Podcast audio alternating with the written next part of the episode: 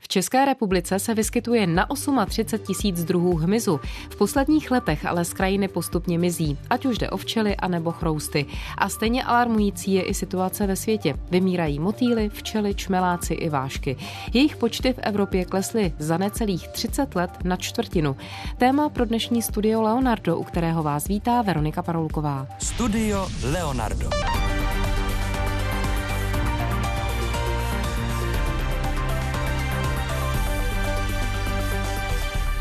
A mým dnešním hostem je Petr Šípek, entomolog z České entomologické společnosti a také z katedry zoologie Přírodovědecké fakulty Univerzity Karlovy. Dobrý den. Dobrý den.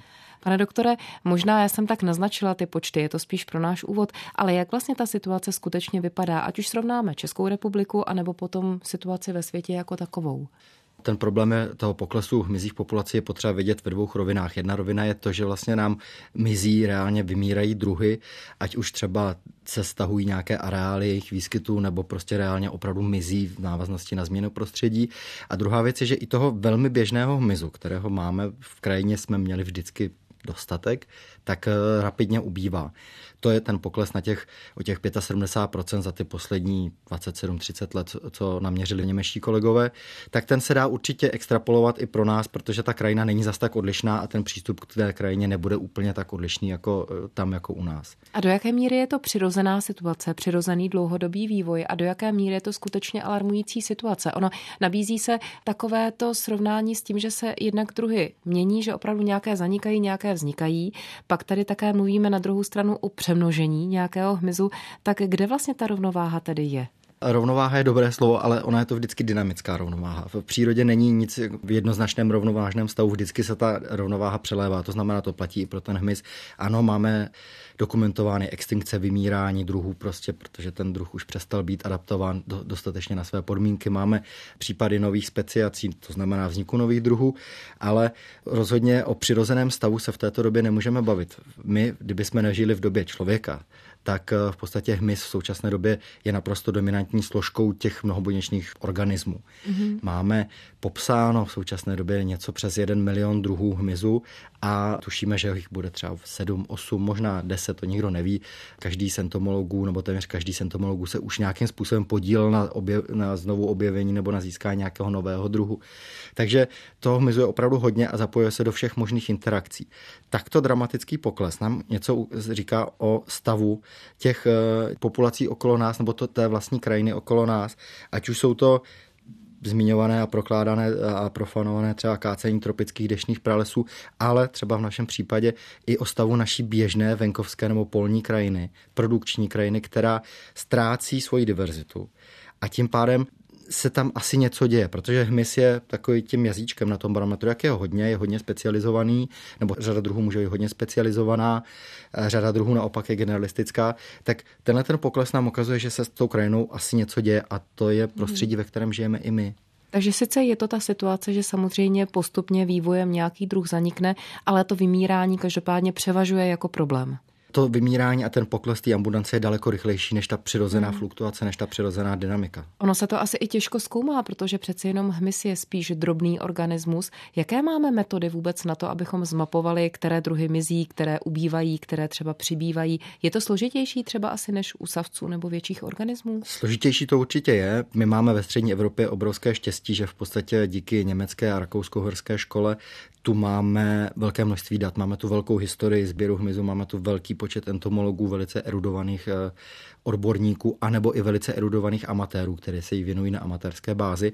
To znamená, my na rozdíl od, dejme tomu, tropů nebo východní části světa, tak máme opravdu velmi dobrý přehled o tom, co tady u nás je, aspoň co se týče druhů. Bohužel i přesto nejsme schopni detekovat ty změny na úrovni populací tak dobře. Jsme schopni říct, že víme na základě třeba červených seznamů nebo na základě nějakých eh, excepcí literárních údajů, že třeba jsme přišli už na našem území o polovinu druhů čmeláků, třetina druhů motýlů u nás vymřela.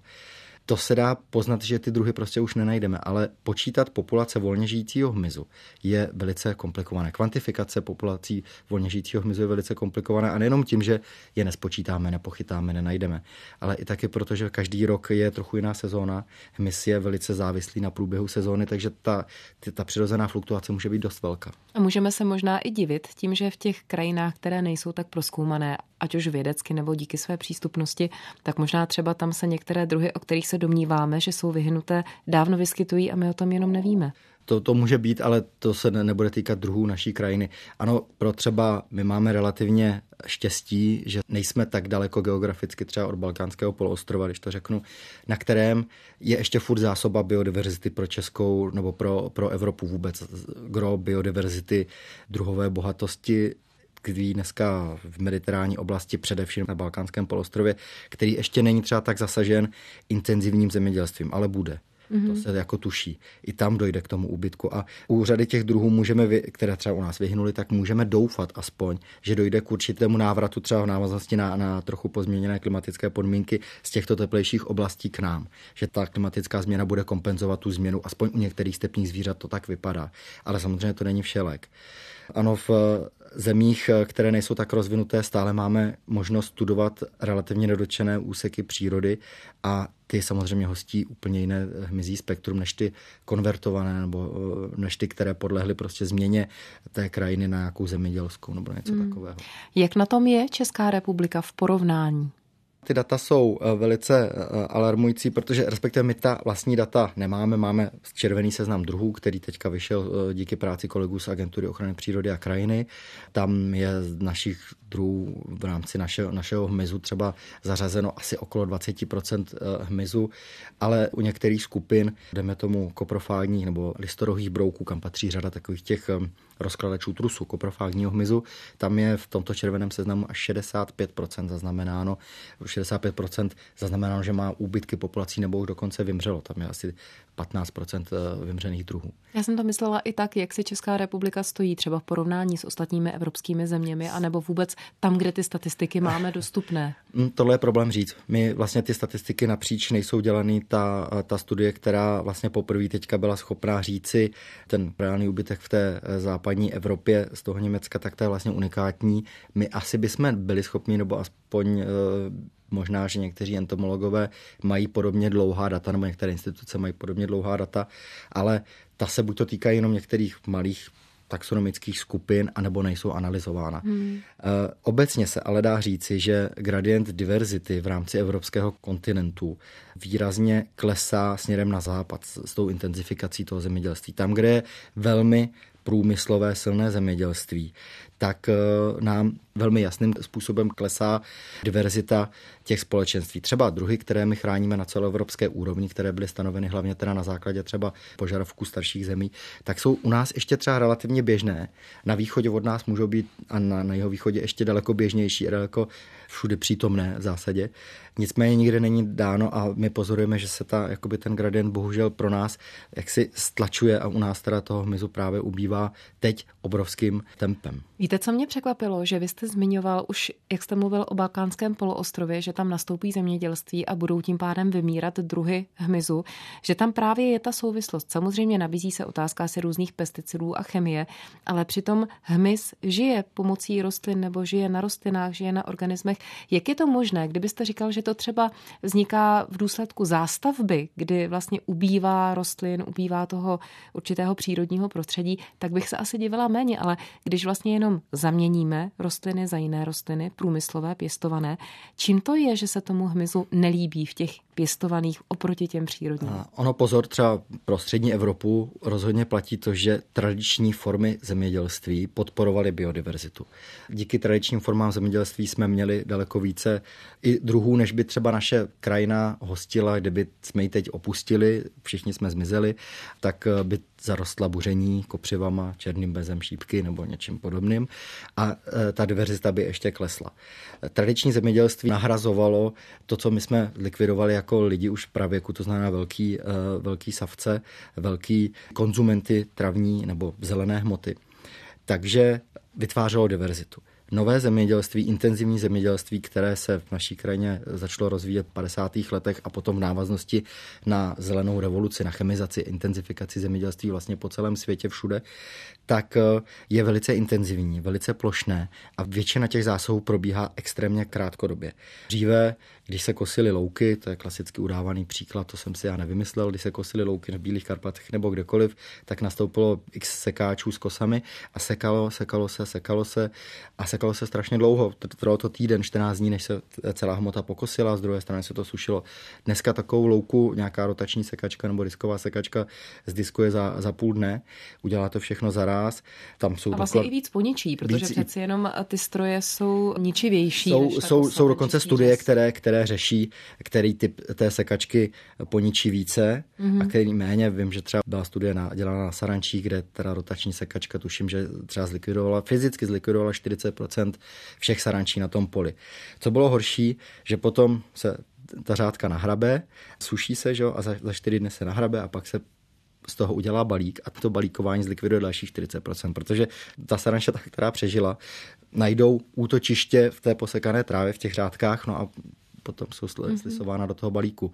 Takže my intenzivně hospodaříme na velkých plochách a i fyzicky odstraňujeme ten hmyz. Takže to je ten důsledek toho zemědělství. Byť je to rostlina za rostlinu, tak v podstatě jde o ten proces a samozřejmě ty chemické látky. Ano, v první řadě teda v té poslední studii, která vyšla teď eh, letos v únoru, tak eh, se v první řadě mluví o konverzi na zemědělskou půdu a intenzivní obhospodařování zemědělské půdy. Tím teda není myšleno pouze zemědělství jakože pěstování rostlin, ale i akvakultury, v našich podmínkách rybníkářství nebo pěstování různých ryb, no chov ryb ovlivňuje vodní ekosystémy a samozřejmě intenzivní lesnictví. Hmm. které taky vede ke změnám struktury z těch stanovišť, těch ekosystémů, které nepodporují tolik těch druhů. A tady se nabízí otázka, jak je možné, že některé druhy hmyzů vymírají díky těmto změnám, ale v podstatě v druhé vlně mluvíme o přemnožení škůdců. Samozřejmě, jak jste zmínili, lesy každému naskočí kůrovec. Jak je možné, že některý ten druh hmyzu v podstatě na ty změny reaguje tak příznivě, že se přemnoží a jiný zaniká? To je dáno těmi vlastnostmi toho hmyzu. Já jsem už jste sama říkala, kolik máme u nás eh, druhů hmyzu. Lidskou činností dochází k neuvěřitelnému transportu různých materiálů, to znamená zavlékáním i nových druhů hmyzu. A eh, nejsou všichni takový chudáčci jako někteří třeba modrásci nebo někteří druhy motýlů, kteří jsou mm. specializovaní na to, že husenka musí žrát velice nízkou travičku, dospělý motýl potřebuje sát jednu kytku, která ale bude v závětří a pářit se bude ještě někde v nějakém keři a na koukelení bude potřebovat ještě čtvrtý typ prostředí. Jsou naopak ubiquitisti, kteří jsou schopní tohle velmi dobře, jak si ty uvolněné niky využít a dál oni se vlastně dost často díky dopadu na ty další druhy, tak dostávají mimo kontrolu. Ať už teda zavlečením na nový kontinent, tak mimo kontrolu svých původních predátorů, anebo tím, že ty predátoři prostě jsou více zasaženi tou změnou toho prostředí. Příklad kůrovce je docela zajímavá věc, protože ono, ano, je to obrovská vlastně krajná změna, která nás teď opravdu čeká, která se vlastně děje. Je to asi nikde to nebylo tak jakoby přesně postulované, ale v podstatě je to jeden z jasných důsledků toho, že se děje něco s, s tou krajinou ve smyslu teda se zemí s oteplováním, protože smrkové lesy, které jsou pěstovány v 600 metrech, jsou pěstovány v podstatě už mimo svůj přirozený areál výskytu, aspoň tak, jak byl třeba postulován před 50 roky nebo před 100 lety. Vědělo se, že je potřeba dávat do toho energie, aby tam ty smrky rostly. Ale ono to rostlo. Lesníci byli šikovní, schopní vypěstovat tam les takovéhoto typu. Nicméně on tam na to místo nepatří. Současné klimatické výkyvy tomu smrku dali výrazně zabrat, ale už 30 let se hovoří o tom, že s tím smrkem bude špatně. Teď se to akorát děje a ten kůrovec není ten kdo by to spustil, on jenom na, toto, na tom benefituje. On jenom ukazuje, vlastně. že ty smrky už jsou hmm. na tom tak špatně, že je prostě pozdě s nima cokoliv dělat. Hmm. Posloucháte Studio Leonardo. Rozhovory s předními osobnostmi české i zahraniční vědy. Premiéra v sobotu po 14. hodině na Plusu. Hostem dnešního studia Leonardo je entomolog Petr Šípek z katedry zoologie Přírodovědecké fakulty Univerzity Karlovy. Pane doktore, když jste už zmiňoval ty různé studie v podstatě o vymírání hmyzích druhů nebo o ohrožení hmyzích druhů, už stýcháme desítky let. Když si třeba srovnáte ty určité předpovědi před nějakou dávnou dobou a tu dnešní situaci, Naplnilo se to, v podstatě byly ty odhady správné, nebo překvapuje vás na té současné situaci něco, co třeba vaši předchůdci prostě předpověděli jinak nebo milně? Předpovědi vždycky slouží k tomu, aby alarmovali. Tak to znamená, že můžou být lehce přehnané. I konec konců teď naposledy ta zpráva o tom, že hmyz do 100 let vymře úplně, není pravdivá. Pokud se nestane něco s globálním ekosystémem opravdu závažného, tak nemůžeme přijít o všechny hmyzí druhy. To Možná se jenom zrychlí ta přeměna nebo to vymírání e, nebo e, přemnožování, ne? Ano, z, totálně se změní složení společenstev a přijdeme o velké procento druhů obrovské procento druhů, ale to vymírání nepovede jenom k tomu, že vymřou druhy, ale naopak uvolní niky třeba některým těm, ale z pravidla to nebudou druhy, které by jsme my považovali za příjemné nebo za, za prospěšné pro nás.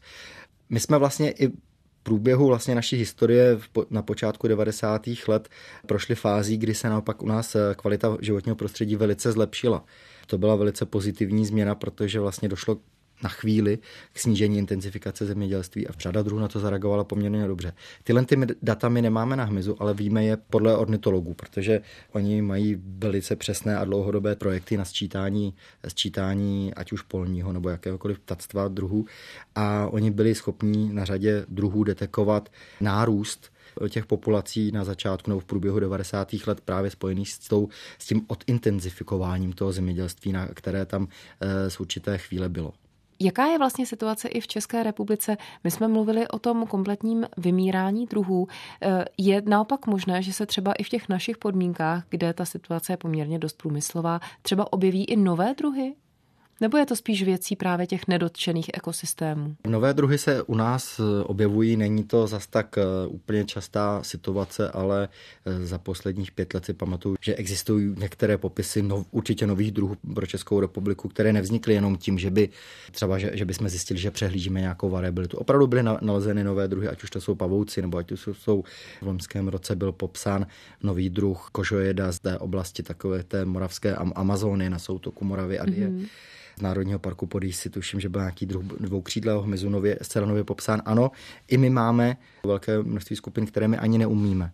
Nikdo u nás neumí pojmenovat druhou bohatost lumků eh, nebo lumčíků, to jsou obrovské skupiny parazitoidů. Tam se dá očekávat, že kdyby se tomu opravdu někdo věnoval, což ale je nadlidský výkon, opravdu i dnes, tak bychom mohli i z naší, našeho území popsat nové druhy.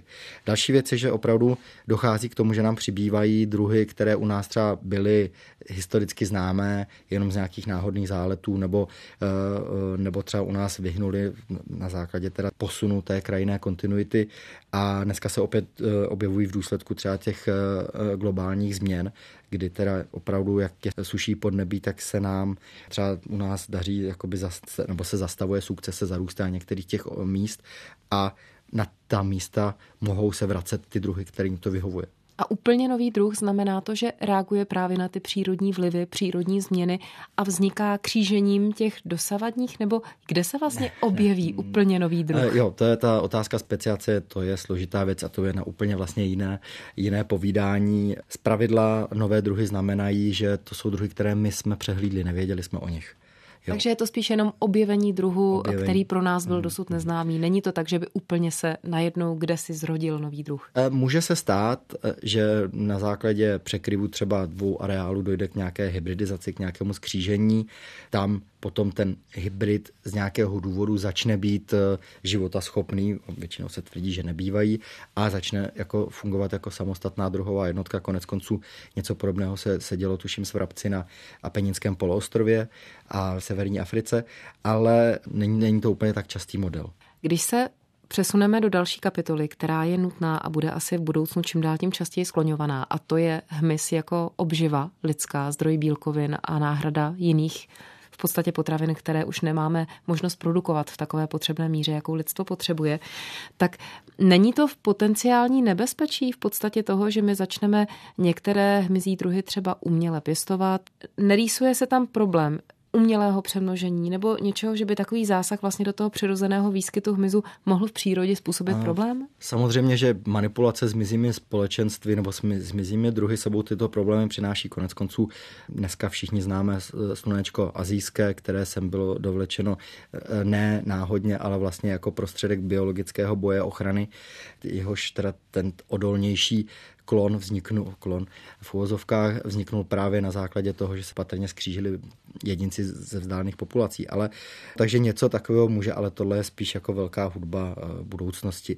Eh, předpokládám, že se spíš bude využívat eh, hmyz jako krmivo nejdřív pro hospodářské zvířata, hlavně pro drůbež, kde opravdu i dneska v tropických podmínkách existují farmy, které se zabývají likvidací bioodpadu pomocí určitého druhu bráněnek, to jsou mouchy, a z těch bráněnek potom produkují buď to proteinový granulát, kterým krmí ryby, a nebo krmí přímo těmi larvami či kuklami těle těch much. To zvíře je tropické, je saprofágní, to znamená, že jde nějaký biologický odpad, takže tam je možný, že se začne taky v návaznosti na ten, ten velký chov jako přemnožovat, těžko říct to. Mě napadl takový ten scénář, jak víme třeba u ryb, které se chovají v sádkách a v zajetí a krmí se ne tím, co mají přirozeně ve svém prostředí, tak vlastně se už objevily studie o nějaké závadnosti toho masa, o závadnosti na člověka. Jestli třeba právě ten umělý chov nebo umělé pěstování hmyzu vlastně nemůže také přinést nějaké třeba i zdravotní problémy pro člověka, nebo další scénář, dojde k nějaké havárii podobné hmyzí farmy, teď ten hmyz v uvozovkách, co to způsobí v tom okolí v přírodě a tak?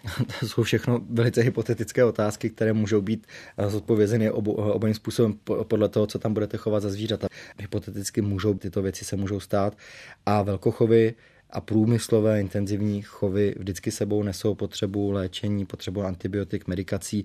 To znamená, že ta výživná hodnota může jít někam jinam, ale to jsem opravdu úplně mimo svůj obor. Budeme si muset počkat, co vlastně ta budoucnost ukáže. A žádoucí chování pro člověka, protože samozřejmě i asi my, běžní lidé, přispíváme k hubení hmyzu, ať už používáním různých pesticidů, a dalších chemických látek, postřiků proti hmyzu. Co vlastně je pro vás z hlediska entomologa žádoucí chování? Chování člověka. Co bychom neměli dělat a co třeba naopak měli, abychom přispívali k zachování té biodiverzity hmyzu? To je otázka, kterou dostávám velice často, trochu špatně se na ní odpovídá z hlediska toho, že neexistuje univerzální lék. Samozřejmě pro nás, jako pro každého z nás, je dobré zachovávat a uvědomovat si to, co děláme a zachovávat diverzitu krajinných prvků. Ať už tím, že třeba když máme k dispozici sad, který budeme sekat, tak ho posečeme třeba v pásech nebo ho nebudeme sekat za ráz. Eh, že když budeme prořezávat staré stromy, že necháme aspoň část té odumřelé hmoty na místě nebo necháme stromy opravdu dožít a necháme, třeba ořežeme větve, necháme je spadnout.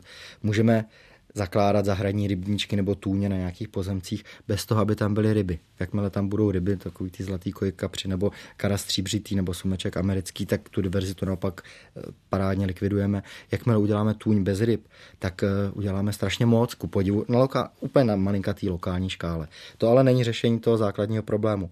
Asi je potřeba, aby jsme si všichni uvědomili, že krajina není jako něco úplně samozřejmého a že lidé, kteří v té krajině hospodaří a jsou zodpovědní za to, jak vypadají, eh, nebo jak vypadá ta krajina, mají krajinotvornou funkci. Aby se vědělo, že to, co se dělá, není třeba jenom kvůli obživě, ale má to vliv i na to, jak se nám ukládá, kde se nám ukládá pitná voda, jak budou vypadat lesy, může ovlivnit vodní režim eh, v krajině. Prostě to má krajinotvornou funkci, jinými slovy. Takže je potřeba přiznat hospodaření v krajině tenhle ten zásadní efekt a je potřeba se podle toho řídit. V České republice by bylo velmi záhodno snížit velikost eh, půdních bloků. Ty máme největší v Evropě, máme jedny z největších lánů v Evropě, to je vidět z letadla. Když poletíte eh, z Prahy do Vídně, poznáte hranici jenom z okýnka. Tohle je už samotně velký problém. Třeba v rámci tady těch půdních bloků nebo těch velikostí polí je krásná studie kolegů z Českých Budějic, kteří studovali chování motýlu na hranicích. A oni zjistili, že v Rakousku, jak jsou takové ty políčka jedno vedle druhého, tak ty motýly lítají podle těch rozhraní. Když přiletějí na to řepkové pole, které je na druhé straně, tak se otočí a letí zpátky do toho Rakouska. K nám nejdou, ta krajina je pro nás špatná. Tyhle ty velké monokultury svědčí pouze velmi malému procentu druhů. Ano, někdy se tam objeví i něco velice vzácného, které si naopak tam našlo své podmínky, ale to je velice vzácná situace. Ta krajina může připomínat zelenou poušť a není to jenom otázka palmy olejné v tropech, ale u nás je to to samé. Uzavírá Petr Šípek, entomolog z katedry zoologie Přírodovědecké fakulty Univerzity Karlovy a České společnosti entomologické. Moc vám děkuji a zase někdy naslyšenou. Děkuji za rozhovor. Loučím se i s posluchači Českého rozhlasu Plus. Hezký poslech dalších pořadů přeje Veronika Parolková.